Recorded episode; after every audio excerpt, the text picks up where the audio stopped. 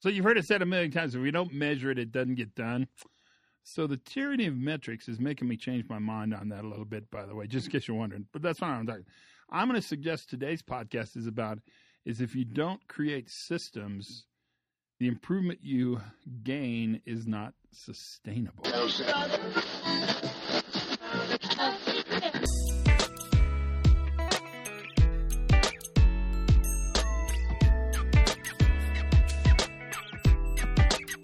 Hello, everybody. It's Todd Conklin, the Pre-Accident Podcast. How are you today? Nice to be back with you. I think I'm finally over jet lag. I did a whole bunch of trips in a row. I'm actually on one right now. So get over that, okay? Put that in your pipe and smoke it. And the last one, I suffered greatly. I'll just say it. Greatly did I suffer. Jet lag. That's all. And then there weren't other sufferings, whatever the language is. My theory is, some people say going east is easy, going west is easy, blah, blah, blah, blah, blah. I am a big believer, and I've told everybody this, you're only in the time zone you're in. So figuring out your time zone you're in compared to your time zone at home is never helpful for jet lag. In fact, it's opposite of helpful. It's anti-helpful in Nassim Talib language. But I do think as I get older, and I just had a birthday, so it's creeping up on me, that jet lag's harder to handle. But my theory is jet lag is easier when you're going to someplace and harder when you come home, for what that's worth. Because a lot of times I'll go east, and that is pretty significant jet lag. And then a lot of times I'll go west, and that doesn't seem to be as bad. But what I notice is if you don't manage it aggressively, you're kind of screwed. That's the part that's hard because I haven't figured out exactly how to manage it aggressively. I have figured out that if the flight is short, don't eat the meal, just go to sleep if you can, if you're comfortable. If the flight is long, then you get more time to watch a movie and eat the meal, and you can sleep. But generally speaking, it's all about sleep, and sleep is hard depending on what section of the airplane they put you in. So if they put you back, where the people sit, I don't know. I don't have a theory. I just don't have a theory. But I'm relatively convinced it's not taking sleeping pills like Ambien, because twice I've seen people pee their pants because they're so hooked up on Ambien that they don't really know where they are, and they kind of walk around the plane, and the flight attendants try to wake them. So I'm pretty convinced that's not the answer, but I don't really know the answer. But these are, if this is my problem, I hardly have any problems. Other than that, though, I don't know. Things are chugging along. Thanksgiving being the best time of the year. Love that one. Christmas is coming up for us. Then I'm going to take a little break. I'm going to go to Argentina for a couple weeks and do some work there. And hopefully, cross fingers, cross toes, cross legs, cross arms, I've got a project I'm working on that I'll finish up in Argentina. I hope. That is my plan. But we'll see. Mostly, I'm sure what I'll do is eat meat and walk around and speak Spanish, because why not? It's a good thing to do. It'd be kind of fun. What do you got planned? Anything good? Are you doing any traveling or trips or anything exciting? Or are you lucky enough to just stay home and hang out with the people who love you and you love them right back? Because that is also super valuable, I would tell you. So other than that, any adventures? Lots of time at Camp Electric. So I'm getting a lot of my San Ramon time checked in, and got to spend a little time with our buddy Ron Gant, which is always really, really fun. I think him and his wife are going to come to Santa Fe and hang out. So might even have more stories then, because that seems like that's how a story would get started if you're going to start one. And other than that, just seeing friends and hanging out and doing cool stuff. That's my plan. That's always what I got planned. The podcast today, I think you're going to like. It's one I've wanted to do. I was behind on it, and it's one of those things where we're going to do it. Yeah, let's do it. Okay, let's do it. We never did it. But Andrea Baker and I were together and doing some work, and one of the evenings we sat outside again. This is in Camp Electric, in the little plaza by the gold dormitories, on the benches, on the tables, as it were, the mesas, as it were. And I'm really curious what Andrea's thinking, because she's really this Safety Differently stuff that she's doing is really interesting. She's doing a lot of the strategic stuff and the sustainability stuff and things like value stream mapping and looking at process integration and policy integration. It's pretty cool stuff. And it really all kind of points to one direction. And she talks about this in the podcast. And that's the notion of program sustainability, which is a big deal. And I promise you, I do not spend enough time talking about this or thinking about it or talking to people on the podcast about it. I'm always interested in what's new, what's next. Andrea is really good at making me think about what we should be thinking about, what's now. And this whole idea of integrating this new thinking into processes, into policies, that kind of stuff. That's pretty interesting stuff. Plus, she's super good at it. So it's a pretty entertaining podcast, to be sure. So why don't we just listen to it? Doesn't that sound like something we could do? Because it seems like that would be quite doable. So I will shut up, and I should do this in Spanish. Cállate. That shut up. I'm going to shut up and get out of this introduction and play the little interview with Andrea. And then maybe we'll recap some stuff on the backside of it. Does that sound good? Hope you're having a good time. It's always fun, and I'm glad you're here. Keep listening. If you got any ideas or suggestions for next year's podcast, now, my friends, is the time to ask about it. I got a couple really good ones recently, so I'm pretty psyched about that. I got tons of stuff to talk about, so we'll have to get to it and make sure it happens. So without any further ado, ladies and gentlemen, this is Andrea Baker on the Pre-Accident Podcast. So I've been spending some time with different companies thinking about how do we take the concepts that we know from HOP or Safety Differently or whatever terminology we want to use and ensure that the processes that we have within the organization are aligning with those concepts. So how do we take what we're already doing and make sure that we are tweaking them? I mean, not necessarily making massive changes, right? Because we know that organizations can't necessarily change quickly, but at least making small incremental improvements to begin to align different processes with whether we call them the beliefs or the truths or the principles, whatever terminology we want to use around HOP, around Safety Differently. So let's unpack this a little. So what do you mean when you talk about the things we're currently doing? Let's start with the things that you're trying to put into these existing processes. So what do you mean?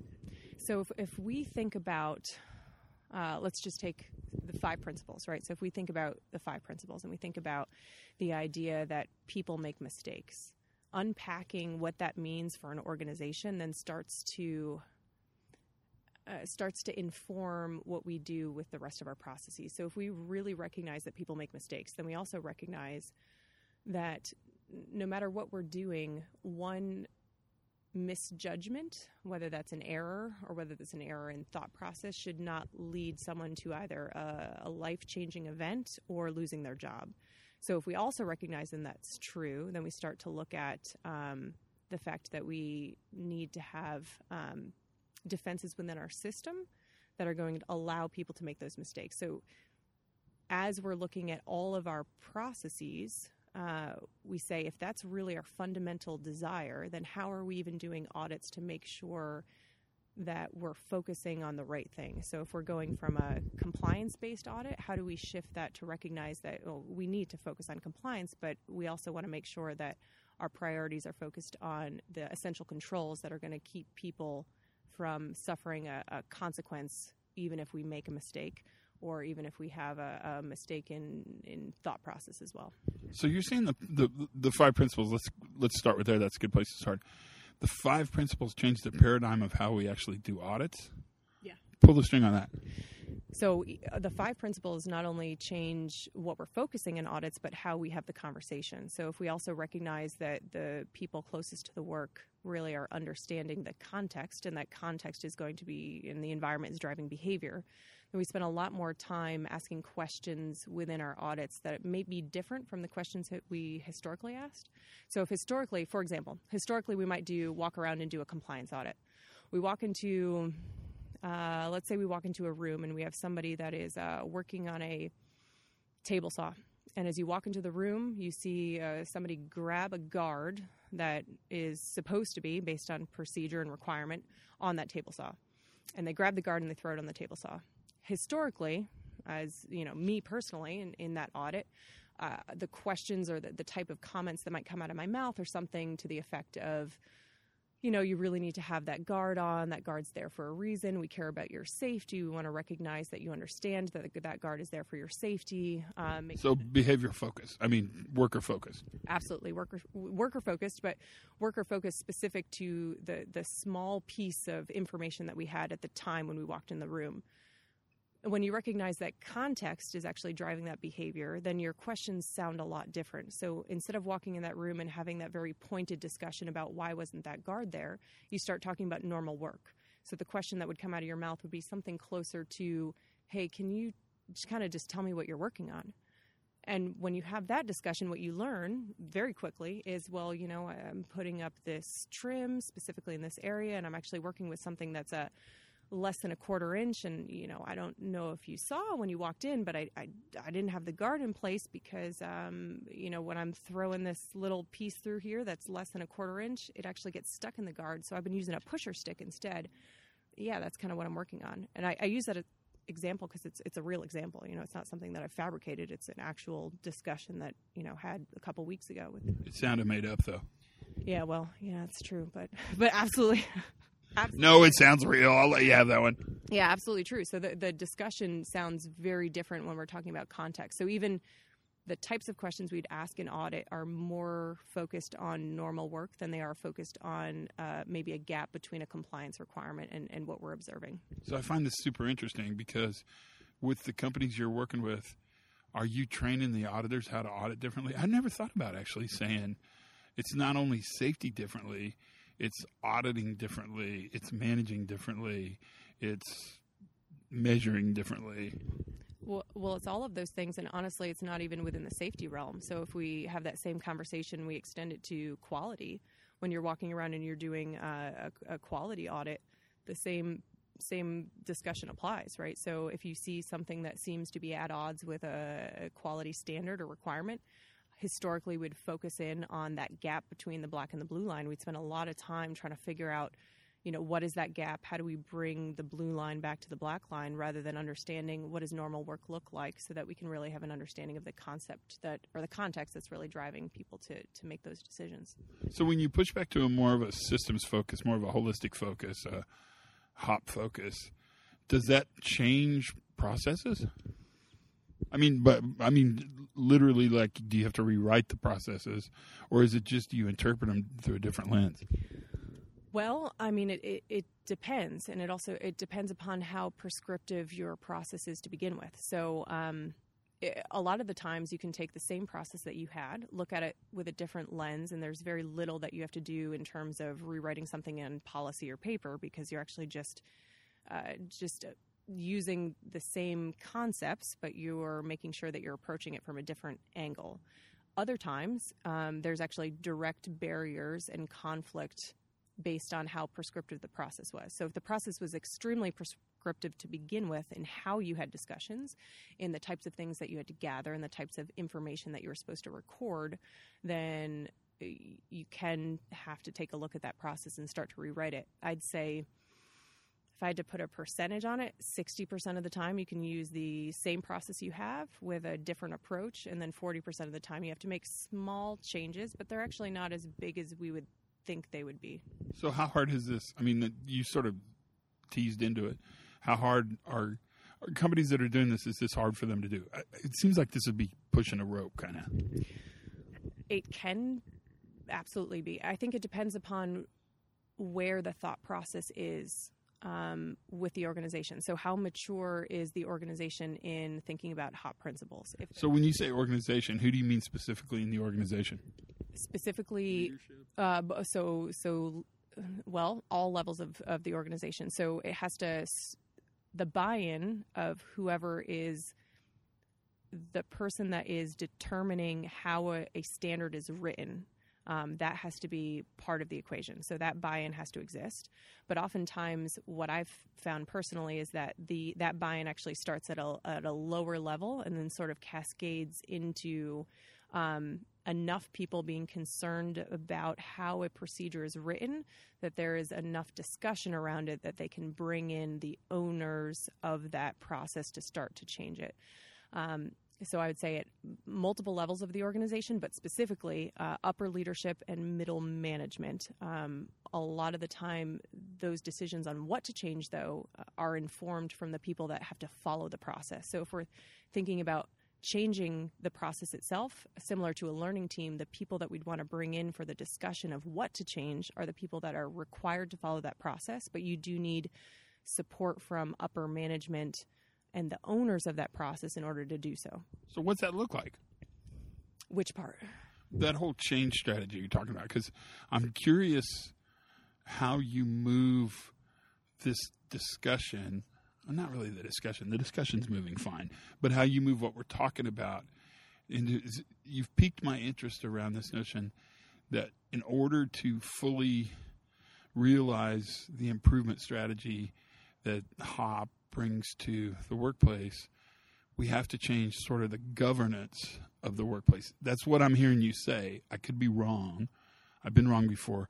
Like a couple weeks ago, I was wrong. But today I think I'm spot on. So what I found is that there's sort of a natural progression of the people that have had sort of a paradigm shift or I'd say a belief system change that are the folks that are being asked to follow the system or follow a process, that there's enough of those people that are giving feedback within the organization that, hey, you know, our belief system or the principles that we're following are no longer aligned with the process that we are being asked to follow within the organization.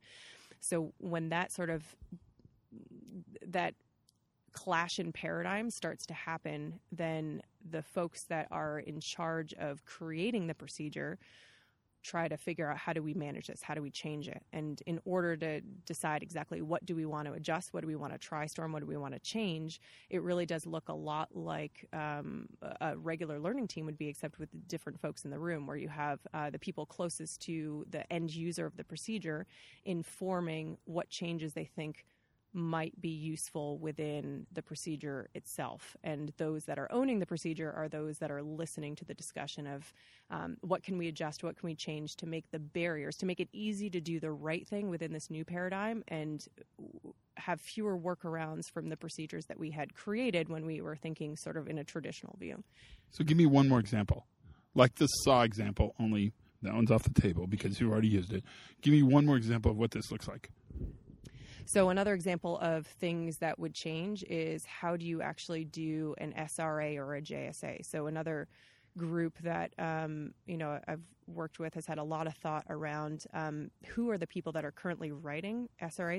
So any sort of job safety analysis or who are the people that are writing that? How are we currently determining what should go into it? And when they take a look at the folks that are writing it, oftentimes it's coming from someone who has very little job experience with that particular job. They've got a lot of safety experience, and so they're looking at it from a very black line approach. And so rather than have, you know, one or two individuals, you know, sort of sitting in an office making that decision, instead they bring those that are closest to the work, help revise whatever draft that they have, or sometimes they do it actually in conjunction. So if we think about the draft being a completely empty page, they'll actually talk about, how are you currently doing this job, and tell me the things that you are currently doing that you would want other people doing this job to recognize and know, so when they come in that they don't start, you know, before they have these essential controls in place. And what does that look like? Have you had successes? I mean, is it who's doing it well, and what's it look like there? So there's a few companies that are taking a lot of time to make these changes, and I'd say that they're in the early stages. So I don't want to overemphasize success that doesn't exist. I do know that their excitement about taking these concepts into different places has been overwhelming. So the excitement of recognizing the sheer recognition of, hey, we've had these processes we've been living with, and yet our belief system around what we want to look like in the future isn't aligning with them. And then the recognition that they can change those processes is pretty powerful. Just another example that has had a little bit of success so far is a company that's using what they're calling live procedures. So they have all of their procedures available, and recognizing that a procedure is not stagnant when you understand the variability within a system, those procedures can be commented on as though they're like a Wikipedia page, for lack of a better example. And they're getting quite a few comments on the changes to procedures, but they are also the original version that they're putting in this sort of live procedure they're creating with the employees closest to the work. And they've learned so much through that process that they've actually started telling other companies that they should go through this. How did you get the leaders brave enough to do that? That takes giant cojones. That's a technical term. How'd you get them to do that? I mean, that's crazy if you think about they're opening up their procedure like a wiki page to actually be redlined by anybody who can type. So also, it's brilliant, I might add. Yeah. So, and I don't want to take any credit for them and their brilliance. So I think a lot of it has to do with who within the organization has really made the paradigm shift. If you have the upper leadership team, which, you know, as you've talked about before on this podcast, it requires a lot of discussion with people that, you know, are generally those that are in charge of the resources or in charge of writing the policies to kind of understand the difference in approach. But when you really do have people that have spent a lot of time wrestling with these concepts, it actually doesn't require much effort to push them to the place where they recognize that things that we're doing now no longer align with those concepts. Actually, just a specific conversation where you lay out one of the 5 principles and you say, okay, what does this actually mean?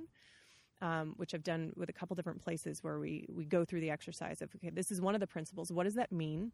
And then which of your policies do you feel align with this principle and the meaning that it brings to you? And which of your policies do you feel do not align with the principle? And then in just that self-recognition of these policies that we have in place, these practices that we're doing don't align anymore, gives people the courage to try to change it. But also the recognition that you don't have to change it for the entire organization at a time. You can try storm it. You can see whether it works well in a small piece of the organization, so that you create your own confidence and an ability that you can really progress it to the rest of the organization. But aren't they losing control of the procedure? Well, I think once you've made that paradigm shift, that you recognize that your personal control of that procedure is not nearly as powerful as learning the information that those that have to actually use the procedure know. When you make that shift in thought process, that control becomes less important. I don't think so. So let me back up a bit. There are places in the organization and parts of the process that I feel are easier to do than others, right? So changing how you do an audit, you can still theoretically do the same audit checklist you have before, but perhaps you ask different questions as you're doing the audit. That's a very simple, easy step to take, and you can take that kind of early on without feeling like you're losing control. The piece that I'm talking about procedures, I would say that's a very mature thought process, and that takes a lot longer for people to get to that place. So I think recognizing that there are different levels in the engagement you can have with aligning your processes to this paradigm shift is also important. Take the changes you can create. So whatever space you can fill up with these new thought processes, you fill up that space, and then you wait and you see and you learn whether or not that's actually making change. And as more people see that it's making change, you get more buy-in. As you get more buy-in, the paradigm shifts. As the paradigm shifts even more, then you can make more changes in that space. But recognizing where you can make the change and where you can't is not something even that an external person can do, but the organization itself can tell you when it's ready to make that change just by having conversation. And I would add or subtract, you figure out where it fits, that procedures do not control work. Work is adaptive and emergent. And so really management has never had control by procedure of the work. So, but realizing that must be difficult. So what's next? What are you thinking? I mean, where's this all heading? I I don't know. And I think that's kind of the exciting part. So the more voices that are in this sort of movement, and the more, groups that are kind of struggling with aligning what they're physically doing now with their sort of new belief system, the more we learn, right? So for me, it's very exciting to go from location to location, company to company, sector to sector, and see how, very, very smart people are applying these concepts in lots of different places, and then learning from each other and trying to bring that to other organizations. So, I'm not smart enough to know what the next step is, but I am excited to know that there are people that are out there, much closer to the work than I am, that are smart enough to know what's going to work for them. So that's Andrea. Always super fun to talk to her, and so smart. Oh my gosh, it's crazy. You guys are all so smart. How does this happen? All these smart people sort of hang out. Go figure. What do you think about the idea of wikied procedures, crowdsourced procedures? I mean, they kind of are anyway, right? The workers complete the procedure anyway. And the fact that they can wiki them, they can make these living documents that we can go in and adjust, and you could track. And I know that's a very, very interesting idea. And, that technology, whether we want it or not, that technology is happening anyway. You're seeing it every place. I mean, I was just talking – they were talking earlier with a company that uses a version of Facebook, and they brought it into the company thinking it would be, just one more kind of potential thing that wasn't going to be hugely successful. That was hugely successful for internal communication. And, whether we want to or not, I think we have to embrace the idea that technology is absolutely becoming the medium. Many different technologies are becoming the medium, and the medium is probably, in kind of a Marshall McLuhan way, more important than the message. And so if you think about that, all of a sudden the way you deliver procedures, the medium that the procedure is in, actually becomes more significant than the procedure itself. And that's probably frightening to some people, but certainly interesting to everybody else. That is something for one to think about, isn't that? And that's the kind of stuff that I think Andrea's thinking about that touches this notion of sustainability. That's really where sustainability lives, is can we put these new ways of thinking into the policies, the higher level documents that exists in the company, and all the other stuff she talked about. Just amazing. It's crazy. That's pretty much it. I mean, thanks for listening. If you're new, man, welcome aboard. I'm glad you're here. Keep listening. If you've been listening a while, good on you. I'm keen to keep you. That's for sure. Tell your friends. Let's keep it growing. We have there's lots of safety podcasts now. There didn't used to be a whole bunch. Now there's tons of them. Everyone's got one. Like, everybody's got a safety podcast. But the one thing we have are just giant numbers and big reach. So that's good. And we get to spend the time together. And that is completely worth it in and of itself. What would we do if we didn't have this time together? So let's call it here. It's time. You can tell I'm kind of bantering on. So for sure, thanks for listening. I appreciate it. Learn something new every single day. Bet you did today. Have as much fun as you possibly can. And for goodness sakes, be safe.